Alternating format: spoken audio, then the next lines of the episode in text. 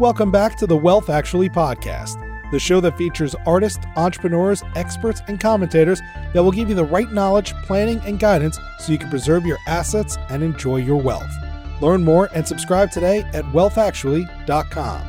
And now, here's your host, Frazer Rice.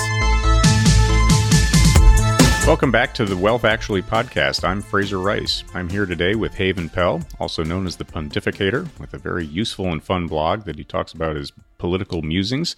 And we are here to discuss what is probably one of the biggest news stories in a long time, which is the election of Boris Johnson in the UK and everything having to do with what looks like is going to be the eventual happening of Brexit. Haven, what do we make of this? I mean, this is big news. The the numbers that came out in favor of Boris were particularly strong, and all this jibber jabber as it relates to Brexit. Are they remaining? Are they staying? It looks like that's probably going to be resolved. It certainly appears that it will, and I think again. The over under on the betting odds was a 40 seat majority, and it turned out to be closer to 70. So I was listening to some people talk on the subject last night, and they were talking about the polling seeming to be generally accurate as to the percentage of votes that each side got.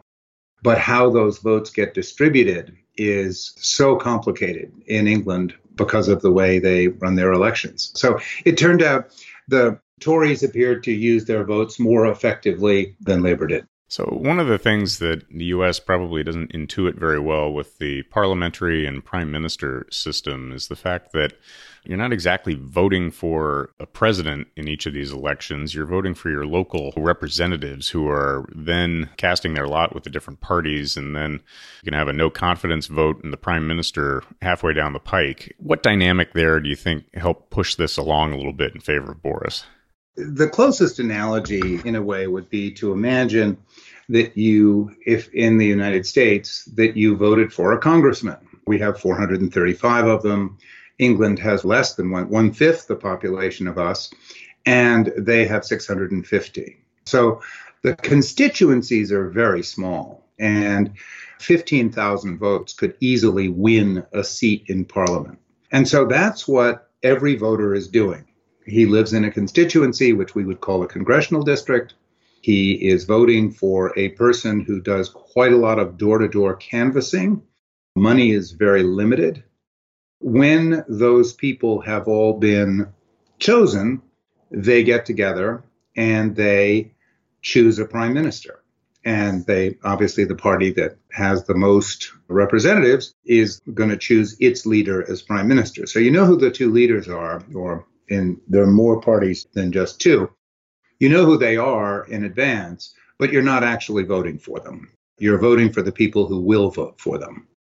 So you have a real mix of retail politics and national politics, much more so in many ways than probably the US, where you can vote for your congressman because you like him or her, but you can vote for somebody else for president because your leanings run a little bit differently. That's a really good point the idea of splitting your ticket, as many well informed voters do in the United States, that isn't a choice. Once you voted for your congressman or your MP, your member of parliament, that person will then make a decision as to whom to vote for for PM. For those of us who sort of follow UK politics at best as a hobby, everything has been sort of split up into two parties with a bunch of ancillary parties that do have a lot of influence. But the two major ones are the Tories and Labour.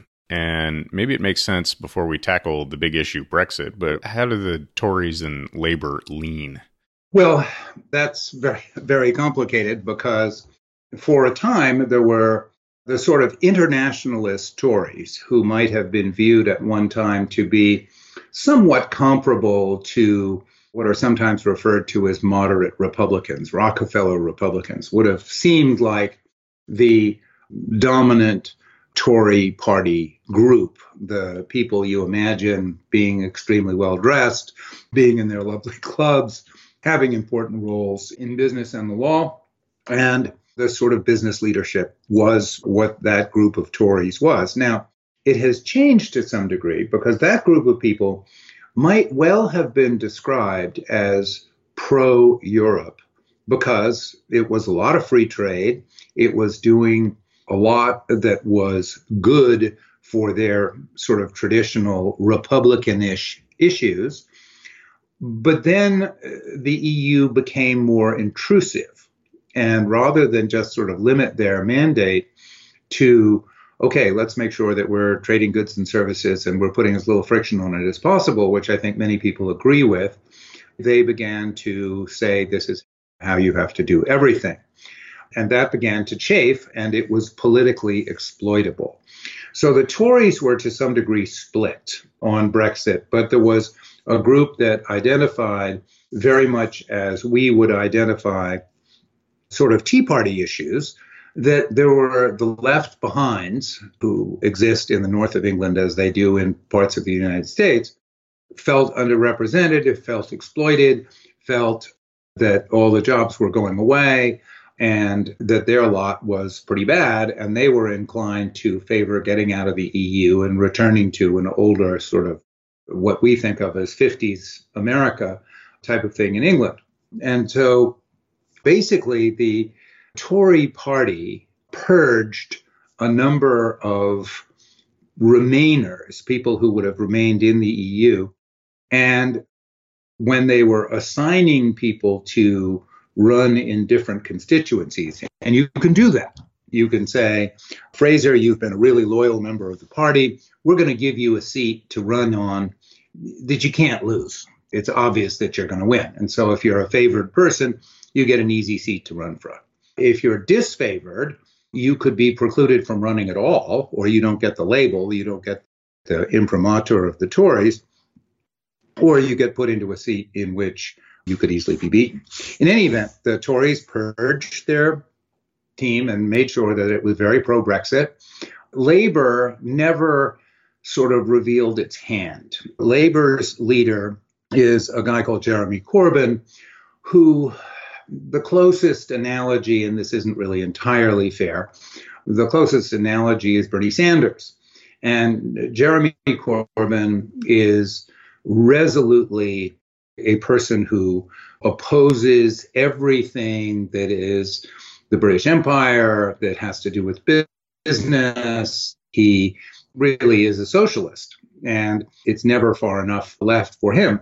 And that was, frankly, more scary than the prospect of trying to break ties with the European Union.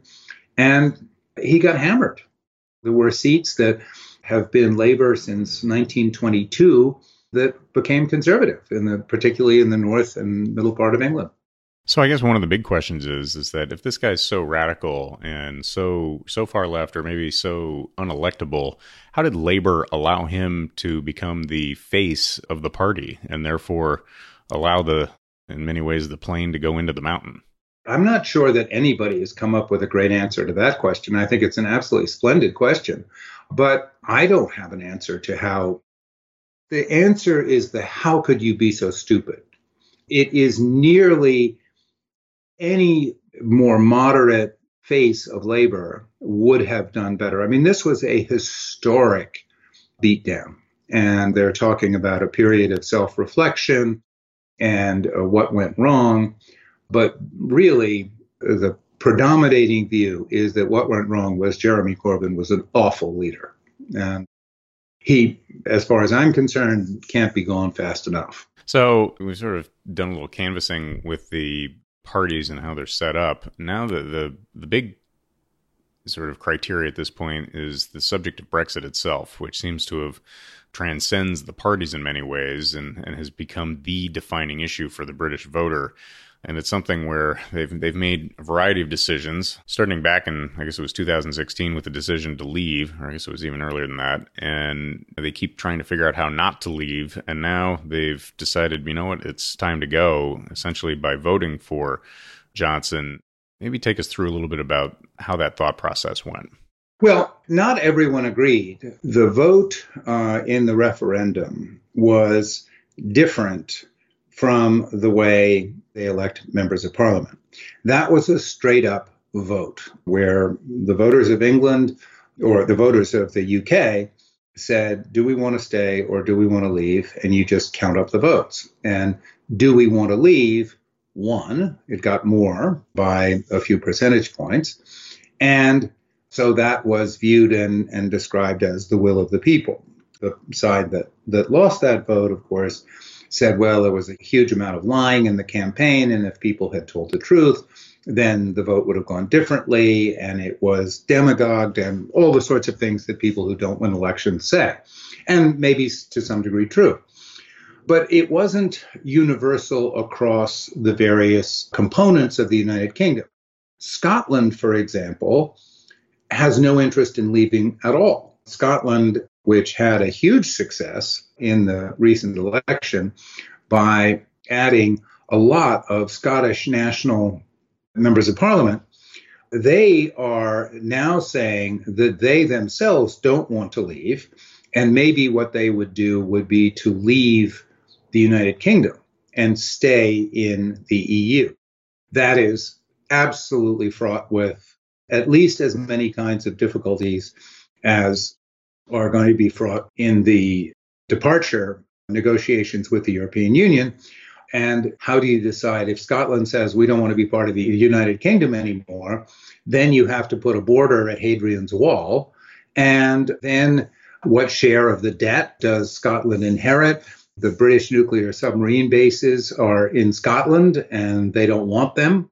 And moving nuclear submarine base and the infrastructure from Scotland to somewhere else is a time consuming process. And I mean, there's a lot to negotiate if that were to occur. But Scotland is definitely a remain part of the British Isles. In Northern Ireland, they have the Democratic Unionist Party, which prefers to be allied with what we may think of as England. And then there's Sinn Féin, which is the Catholic party that would prefer to be aligned with the rest of Ireland. And so there have been 100 years of difficulty between uh, Northern Ireland, Southern Ireland, England. And so that is another real can of worms if those two say, well, we want to exit from England. All of that will be going on in the coming years because this is very much a multi year process to extract themselves. One of the things that seems to have popped up as being one of the major impacts of the current British election is the fact that Boris Johnson appears to have about five years of runway to be able to accomplish a lot of what he wants to do. And let's assume the major agenda is Brexit. And that his sort of tidal wave of support in a relative sense gives him the leeway to do that. Whereas the previous way that the votes broke down was such that there was uh, too many factions, too many alliances that had to be struck. That appears to be a little bit different now and, and in place for five years. How do you view that? True, and that's a change in British politics. The Fixed Term Parliaments Act is of recent origin. It used to be that a majority government, especially when there were two parties, if one of the parties had the majority, they could govern as long as their party still had confidence in them. So there would be the idea of a vote of no confidence. And then the government would fall and you'd have an election. That meant that you had sort of lost your mandate from your own team. And the opponents would always vote no confidence, but if enough of your own voted that way, then you would lose your majority, then you would call an election, and six weeks later there'd be an election. They're now up to nine parties, although some of them sort of are like mayflies. They arrive, the Brexit Party arrived only for this issue, and it sort of is going to dissipate into something else. And uh, so, with that, they created this Fixed Term Parliaments Act, which sort of nods to the idea of votes of no confidence, but makes them more rare and more difficult to achieve, and says putatively there's going to be a five year term. And so in December, five years from now, there will come up to be another election. So, yes, he has a lot of runway and he has a big majority and he has a group of people who were pre selected for loyalty. And so he really only has the issue of what are called by elections, where somebody dies or is disgraced and has to resign or whatever, and then they have an election to fill that seat. But there aren't enough by elections per year to make a dent in the majority that Boris Johnson has.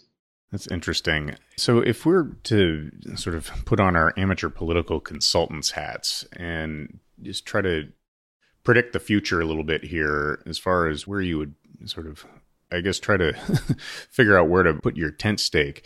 It seems to me a lot of the principles that we're talking about here are federalist in nature, meaning it's going from sort of a natural centralized position whereby people can identify sort of the PM, whether it's John Major or Tony Blair or Theresa May or now Boris Johnson, to something that's much more local. Where do you come out on that? Are there any themes that really push forward? It seems to me that there is a question that that is not it's not askable. I know it's not askable because I asked it once to a person who was very much an international figure and he tore my head off. But the question that I find to be interesting, unasked and unanswered is Is there ever a conversation in the quietest and highest levels of the European Union in which they say to themselves, what might we have done to keep this off the ballot in England? What should we have been doing for the last 10 years to avoid making them mad enough to have a referendum? And it seems to me that the answer to that was be less intrusive. Similarly, England, which dominates the United Kingdom, is going to find itself on exactly the other side of the issue from Brexit because they're going to have to sit down with Scotland and say, the Scots have already spoken about having a referendum on independence, and Boris Johnson's position is no, you can't. And he has the right to say that. Is that really the best position to be in? Because all it's going to do is leave the pent up desire for independence, and you'll create a feeling, as we have in this country, of an anti Washington feeling. It will be an anti Whitehall feeling. People will exploit that politically. My inclination would be if I were Boris Johnson, I would talk to the leader of the Scottish National Party and I would say, what are the things that you would like to be deciding and doing for yourselves in Scotland? And are you willing to pay the taxes to support those things? And they could talk about a different way of doing national health. They could talk about a different way of doing any number of things that they might prefer to do differently, much as we would. Maybe in the South, people prefer to do things one way, and in New England, they prefer to do things another way.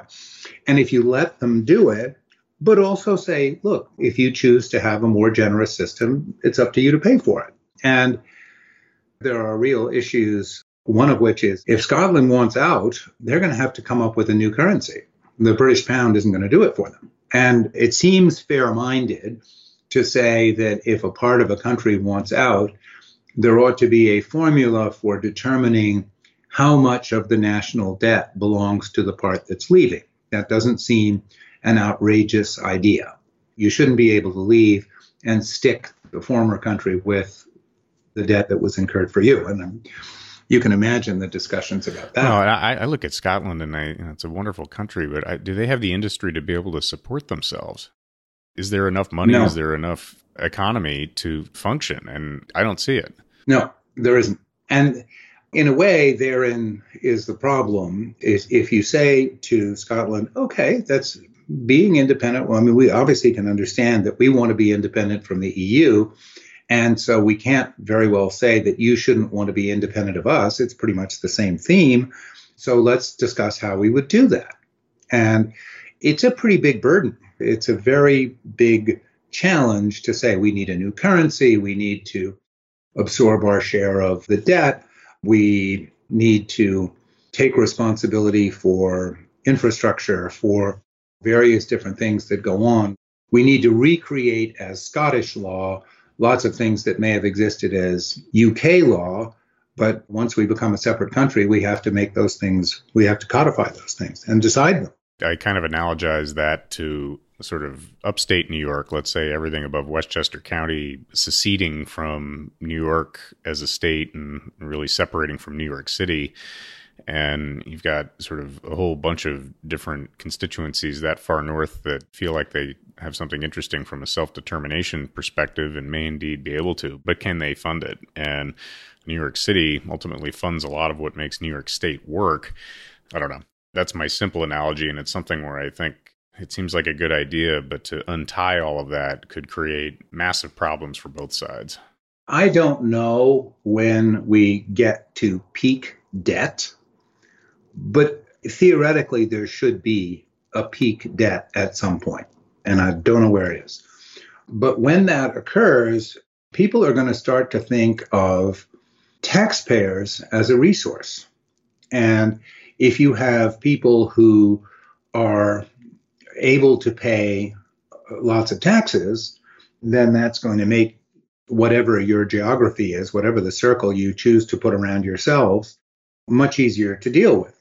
So suddenly people are going to have to cater to taxpayers and they're going to have to say, we would like you to be here with us so that you can support the kinds of programs that we want to do. And because there is mobility, they have to say, we can't have tax rates or policies or things that are going to drive you off, or you could leave. And the geography can't go anywhere. It's fixed, but the people can. And if the people can move, theoretically, they could choose to say, well, this is a nicer place for me to live, and that's where I'm going to go live, and that's where my taxes will go. And that will be a tough nut for the jurisdictions that are less friendly to that. And big taxpayers, that's going to be a big deal. I'm asking a question to sort of circle the square here about analogizing what we're seeing in England and whether we can take any lessons or predictive mood points here. But just to go back, you're absolutely right. I mean, I, I get in my day job three calls a week from people who are looking to move from the tri state area to somewhere that's warmer and maybe more retirement friendly, sometimes even more sort of business friendly. In the US, you have that option in many ways. Sure much less so in England, and I guess that may be sort of the source of frustration. But to get back to it, so we've we've got a bunch of different mood points. I'd say you've got sort of a national mood that has finally sort of come together on Brexit. You've got a decision that's been made as it relates to Tory versus Labour however people came to that. What do we look at if we're good pundits here? We're trying to figure out how this affects us. and sure. is there something we can take from the mood over in England and bring it back to try to predict what we're looking at here in the US as we're careening toward a 2020 election? We've got Trump and we've got a lot of different data points around him. He seems to have good economic data. He's got a major set of daftness as it relates to his communication strategy. He's communication by Twitter. He's disintermediated the media to a large extent, but it seems like he's changed the paradigm on that somewhat, even if what he says can be crazy and offensive to many people. You've got that component. And then on the other side, we've got the Democrats where there is no one rising to the top. And you've got Joe Biden, who comes with a lot of different baggage and is not sort of presenting a powerful figure right now who continues to maintain his lead. Where do we square that? I think it's interesting. And I, I know that one flaw in my own thinking, and it's a frequent flaw, and I think it's a flaw that many people have, is that I have a tendency to confuse what I think with what I hope. So my hope is that the lesson drawn from the UK general election is too radical is bad, too intrusive is bad. That would be my starting point of what I would hope would happen in any political situation. But whether that is worth thinking rather than hoping, or expecting, or predicting rather than hoping, I'm not sure. My sense is that people are uh, using the question of what lesson do we learn from England mostly to support a pre existing agenda on their part. And I think that people are probably over drawing conclusions from England that they think will apply in the United States. And the one that jumps to mind fastest is that Jeremy Corbyn is sort of not completely dissimilar from Bernie Sanders and maybe by analogy to Elizabeth Warren. And so this is a rejection of the hyper radical. I don't know whether it's true or not, and whether you can say, oh, well, that's going to translate into this country or not. I wouldn't mind terribly if it did, but it seems an obvious way to write a Sunday column after a Thursday election, and whether it's really going to survive further scrutiny uh, is unclear to me. I sort of look at the, I'm so tied into you know, the economics and stock market and how are things playing out on that front. And I'm based in New York City, which means I'm already in a major media bubble as it is and don't get out enough to see what's happening in the countryside. But it feels to me like the country is, is shifting a little bit as it relates to either an acceptance of the way Trump does business or a frustration with the way that people are receiving their information and that the decisions have already been made. Do you get a sense of that? Oh, yeah. There was something that I saw this morning that was talking about the decreasing interaction with stories about the impeachment. And this seems essentially sort of measurable because you can say how many people tweet a particular story, how many people click on it. There are actual facts and figures about stories, and stories about the impeachment have trended downward since the beginning of it. And it may be that you were asking earlier, or we were discussing earlier, the question of lessons to be drawn from England to the United States. And you know, maybe one lesson to be drawn is that there are certain issues that get so wrung out by the whatever the political sides may be, and they get so hammered upon that people just finally say they throw up their hands and say, I can't stand this anymore. And the analogy of they've been, as they say in England, banging on about Brexit for three and a half years, and people just want to shoot themselves in the head they can't stand it anymore. They've heard the same thing over and over and over again. Well, we've been banging on about Trump for about three and a half years, and it is possible that people are sort of losing interest in that topic and they say, look, maybe I should ignore the outrageous things that he does because there sure are a lot of people working and we seem to be resolving trade problems with China, at least in recent weeks, recent days, maybe. Stock market's good. My life is good if I just ignore politics. And it could be that the political strategists have overplayed their hand.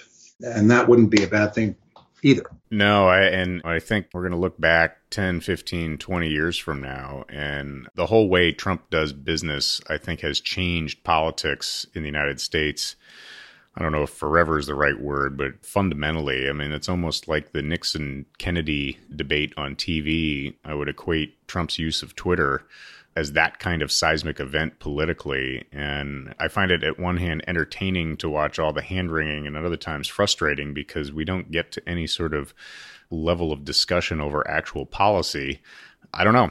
I think 2020, I mean, we can see it now as the Democrats try to sort themselves out in the pre primary process that there isn't much discussion other than we're not Trump. And I mean, the numbers are probably going to be very close. And, but I feel like they've got to bring a better case to the people. I think it's been pretty widely reported that Nancy Pelosi began as being pretty anxious about the whole impeachment process and whether there was a cartoon that shows people chopping down a tree. And the Democratic donkey is saying, it's not going to fall on us, is it? And there's Trump on one side and the Democrats on the other, and the tree is partially cut down and it has a label that says impeachment. And the donkey is saying, that's not going to fall on us, is it? And I think that that gives you a sense of the anxiety about misplaying a political hand. Now, maybe it isn't misplaying the hand. Maybe it will be successful. Maybe it is deserved. Maybe all of those things are true.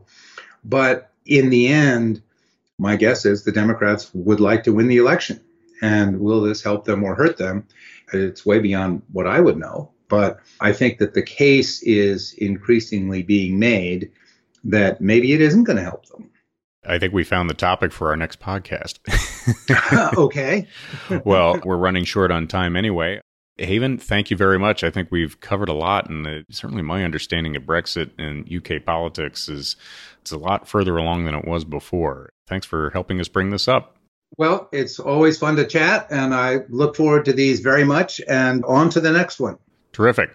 You've been listening to the Wealth Actually podcast. This is Frazer Rice, and I've been speaking with Haven Pell, and we've been trying to decipher Brexit and its impact on UK politics. Thanks again. Okay, thanks, Frazer. Thank you for listening to this episode of Wealth Actually, hosted by Frazer Rice, author of the book Wealth Actually and a leading private wealth manager. Head on over to wealthactually.com where you can subscribe to this podcast, get your own copy of the Wealth Actually book, and connect with Frazer directly.